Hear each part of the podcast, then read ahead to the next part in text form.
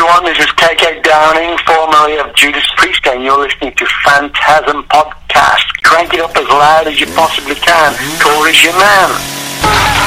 Phantasm.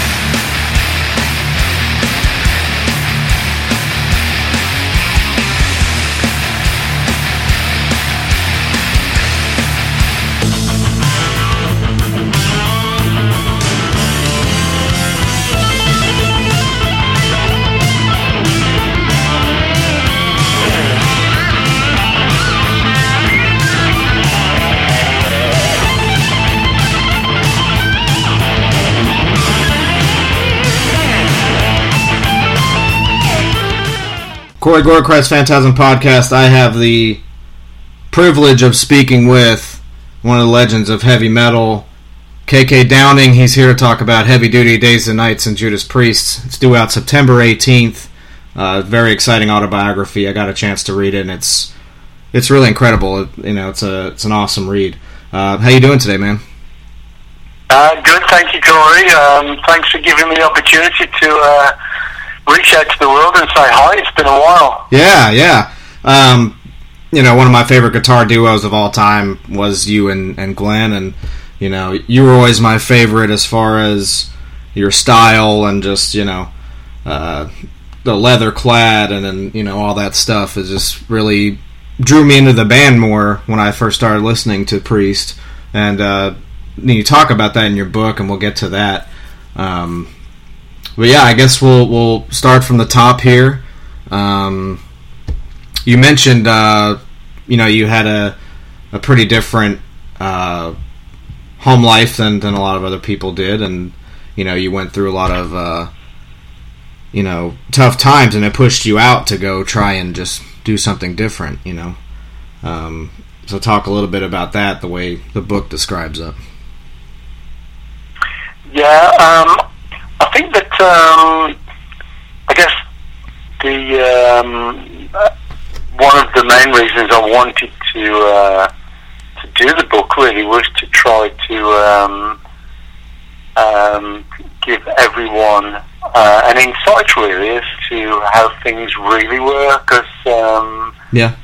you never ever really do know. Um, but I think the thing is, you know, I, I want to say that yeah, there was a lot of um, turmoil and um, friction and uh, you know eclecticism in a- in in, in uh, the family. It was always Yeah. from normal. um, you know, up until the age of fifteen when I left home, and um, but I know that I'm not on my own. I'm, I know that there's lots and lots of people out there that suffered, um, you know, as kids growing up because, um, unfortunately, lots of us are, are born into families, you know, like that really, where there's lots of hardship and stuff. So um, Right. I think it was uh, worth worth mentioning really, so that people know that really, if you dig deep Mhm. and get yourself sorted, you know, like I did, then you know, there's something good out there. You just have to go out there and find it, you know. And I think my message is that uh, do what I did, everyone. You know, if uh, if if you're in that situation, is to uh, just escape. You know, uh, set your wings and uh, and take off. Really, don't think if things are going to improve because they're probably not going to improve. Right. You've got to go out there and, and mix with uh, normality and. Um, as I say, it doesn't matter if you sweep the streets or clean toilets, you know, put a roof over your head. Right. Just mix with normality and, and, um, and find out what it is that you want to do with your life, really. So uh, that's uh, a pretty important part of the book for me. Yeah, and I definitely got that from it. Reading it is very um, inspiring, but also it's a solid message. Just you know, um, not so much inspiring, but also it's like, hey, you know, I you can do what you want in this world. You just got to go and try to do it. You know. Um, you mentioned you saw Jimi Hendrix, which is pretty awesome, and uh, that kind of inspired you to pick up a guitar. You know, and then uh, Yeah. you know, years later, you're with Priest on that same stage. So what, you know, how is that feeling?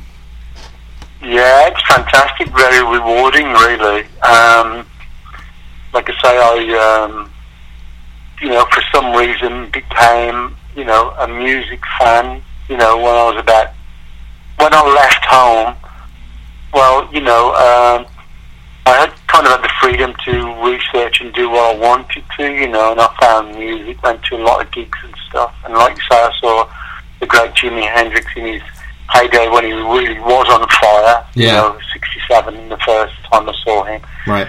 Well, when he when he was a free spirit and his mind was in a good place, and he, he just was out to just destroy the world with his, you know, his uh, his incredible um, guitar playing and his incredible performing. Right. Um, so even he, you know, a few times after I saw him later on, uh, right up until he died, you know, I saw him uh, in that year at the Isle of Wight Music Festival in 1970. Um, Oh wow. you know, lots of things were starting to happen to him. I've seen documentaries since that do document it, you know, business things, you know, whether it's drugs, business, whatever, Right. uh, all of the travel, all of the, all of the things, you know. Um, but so these were all the things that uh, we all had to uh, go go through. You have to be very Yeah. careful your journey through life. You know, even when you're being successful, um, things can be problematic. So all these things uh, kind of creep into one's um, life and career and being. Yeah. So um, it's not. There's no such thing as a you know a euphoric journey through life. As we always say, like my grand grandmother used to say, you know, life is full of ups and downs, and it is. Yeah. Because really, you know, uh, there's always going to be the, the trials and, and tribulations to everything. It's never easy, you know. No, and a lot of it is all about, you know, uh, relationships, whether it's one-on-one business or whatever Yeah. it might be, family or whatever. The, the relationship is it's um, relationships are the hardest thing to uh, Yeah. to to hold down, and you know, and uh, and to be harmonious with your partners, like say, Right. whether it's working partners or loved ones or whoever it is, it's, it's tough. Yeah. I mean, how many how many people out there listening now? uh, Can I mention Family Guys? That's tough, isn't it? Um, we're supposed to love and cherish and be harmonious with all of that family life going. you know, that can be that can be hard work too, right? Right. Uh, So, yeah. um, so it, it's it's no wonder with strangers you meet up, you have working relationships with idiosyncrasies. You know, a big fancy word for um, strange things. I think um, start to creep in, and uh, and, uh, and it makes things interesting. Put it that way. Right.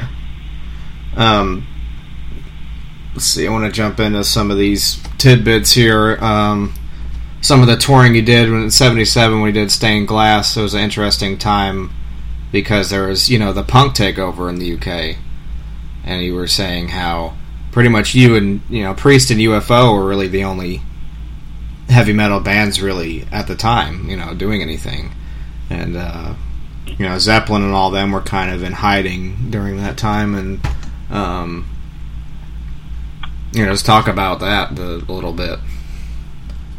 Yeah, and like I say, even when you you know you, you you're successful, you're going along, you're gaining momentum, and then before you know it, something like that happens. The, the, the new wave and the, Yeah. the punk thing, you know, hits the UK like a like a megastorm, and um, and you start to feel a bit threatened. You know, um, Yeah.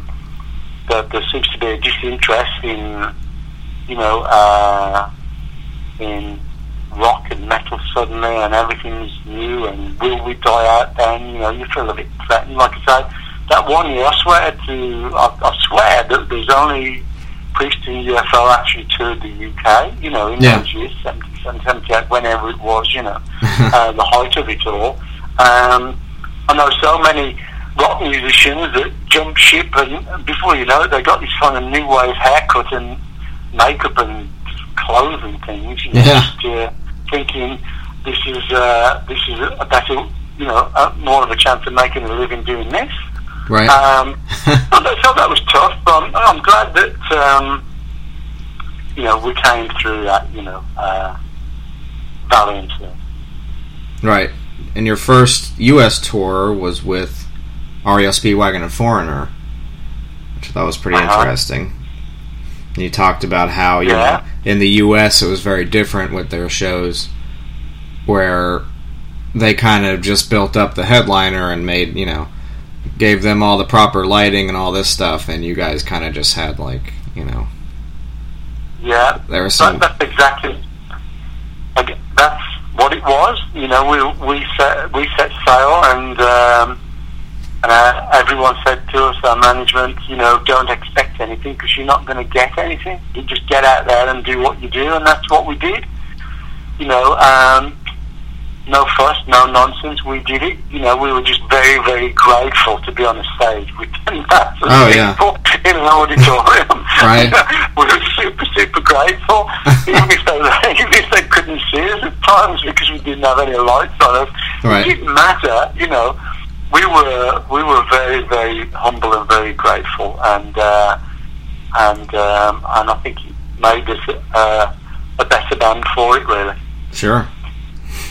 And then uh, in '79, there was a pretty cool uh, part of the the book where you talk about you and UFO seeing Blue Oyster Cult, which I thought was really Mhm. awesome. And uh, there's a little Hell's Angels uh, story there, which I thought was pretty neat.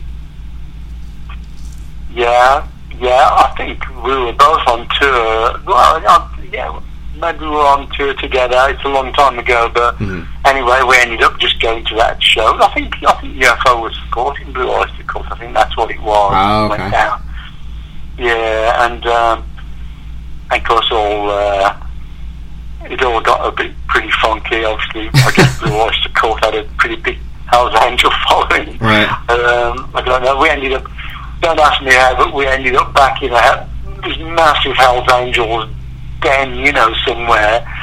And uh, oh, well, it was a night of escapades, really, you know, because UFO were a pretty rowdy bunch. I got to tell you that when it comes to rock and roll, uh, UFO pretty much led the way, really. But uh, so, but uh, lots of fun. But what a what a great band! You know, obviously one of my favourite bands. Oh, absolutely. Um, Michael wasn't in the band at the time. Paul Chapman was, Yeah. uh, you know, um. Indestructive. That's what I nicknamed Paul. they called him Tonka after the Tonka toy. You know, the Tonka toy is indestructible, and he was. I think they were all pretty indestructible, really. Right. Good time. Oh, yeah, they're good. Um, and then you did the part of the Highway to Hell tour with ACDC, which was your first interaction with those guys. Yeah, that was uh, that was a fantastic. Like I say, um, you know, uh, can't find enough words, good words to say about uh, ACDC. Obviously, we were opening up for those guys in Europe, and um, and uh, and they were very very good to us. You know, uh, took good care of us, um, and uh, and that's how we learned.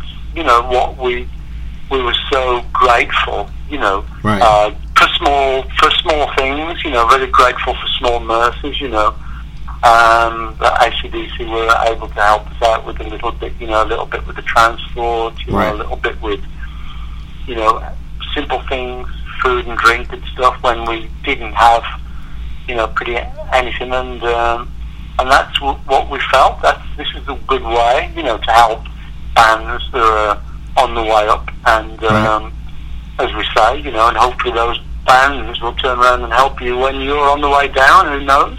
Right. Absolutely. Well, yeah. The, when you guys read the book, there's a lot of cool stuff around that time. Just you know, when you're Yeah, yeah, when you're talking about uh, Bon Scott and everything, that was really cool. So that's something I won't mention because it's it's really interesting. So that's definitely worth the the read when you all buy it. So. Um, yeah, British Steel, I thought was interesting because it was it was pretty easy for you guys to record that. It was just in and out. It seemed like, and then versus Point of Entry, which was just uh, you guys were a little distracted around that point. yeah, yeah. It's it's it's quite difficult, you know. I mean, I think uh, band Priest has always been a band that's that's been pretty versatile, whether that's a you know good thing or a bad thing. But in our eyes, that we were just trying to gain as much uh, momentum and popularity as we could, and Right. and bring as many many people into the fold as we uh, of, of rock, which was we were now you know a metal band, and Yeah. and our message was that you know um, there's lots of good stuff here in this camp for everybody. You know, I mean because it was um, such wonderful times, really. You know, I mean. We're very fortunate. I'm very fortunate, and I and I do say this to have been born when when I when I was really to have to have witnessed the evolution of music, you know, of Yeah. all genres really, um, that are important to us. I mean, we've been there to observe and to be able to judge and to make preferences and, you know, um, and just think of all the wonderful concerts that I've seen that people in the future will never ever have had the opportunity to see. I mean, I saw Van Halen open up for Black Sabbath in my own town, you know, on the first. Van Halen. You know, I mean, gigs like that, you just can't, you know, even if those guys were to get together and do it again, it wouldn't be the same. No. you know, um, just so fortunate and to have been a part of it as well. You know, Absolutely. I'm so so lucky, and I say, you know, irrespective of anything that happens, you know, uh, I always say that I'm very, uh, very grateful and respectful to my bandmates. And you know, we we had a long journey together, a long career, Right. and we were very successful. And and it's um, what we did together has become historical, and uh, and I, and, uh, and I hope in the future that uh, people will look back and um, when people think of heavy metal, they'll, they'll think of uh, inevitably the band Judas Priest. Oh yeah, I mean, it, and even in that conversation, you can't even leave you all out. And you mentioned that in the book too.